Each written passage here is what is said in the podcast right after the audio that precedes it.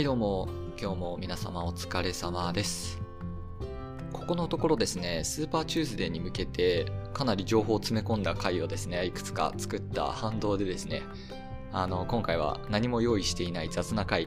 でお送りしたいと思います。気づけば3月に入りましたね。帰国が近いんですよ、僕は。もう3月の中旬、下旬にはワシントン DC を離れて日本に戻ります。なんだかんだもう5ヶ月ぐらい経ってるので意外ですね。びっくり。なんかちょっと期間としてももうちょっと痛かったなっていう思いもあります。10月の頭に来てから10、11、12、1、2、5ヶ月経ったんですけど、あの、やっぱりもうだいぶ慣れてきましたね。生活には。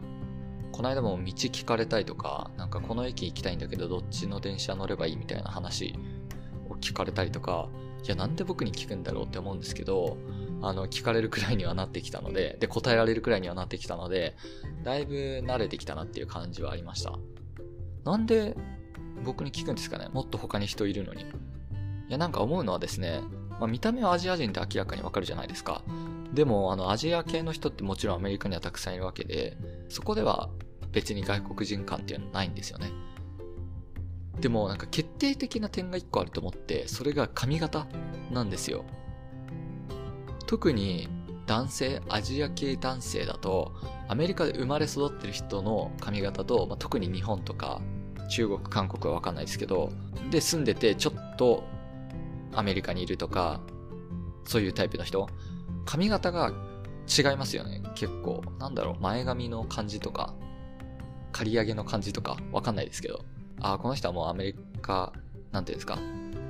アジア系アメリカ人だなって、髪型で分かったりする。なので僕自身は見た目結構観光客っぽく見えるんじゃないかなって思ってたんですけど、意外にも道を聞かれるので何なんでしょうね。まあ、答えられたので良しとします。まもなく帰国ですけれども、来たばっか1ヶ月2ヶ月ぐらい経った時はですね、結構日本食シックとか、あの今住んでるところにシャワーしかなくってお湯が溜められないので湯船ショック、特に冬だし、みたいなのはあったんですけど、最近はもうなんか、それを乗り越え、特に不満なく過ごしています。逆にこっちにいて、なんか外国人であることの楽さ、わかんないことわかんないって言っても大丈夫だし、ね、礼儀をちょっと知らないとか、なんかちょっとルールを知らないみたいなのも気にせず過ごせるっていう利点はなんとなくあるので、日本に帰ったらそれがなくなっちゃうのかなっていう、よくわかんない不安はあります。はい。というわけで、つらつらと帰国が迫った心境を述べた回となりました。留学体験記って結構ブログとかで書かれることが多いと思うんですけど、自分結構文字を書くのが苦手で、意外と喋っている方が楽だったりします。今思いました。なので、まあ今日みたいな話は特にブログで書くような話ですよね。まあいいでしょう。はい、今回はここまでにしたいと思います。再生ありがとうございました。Thank you.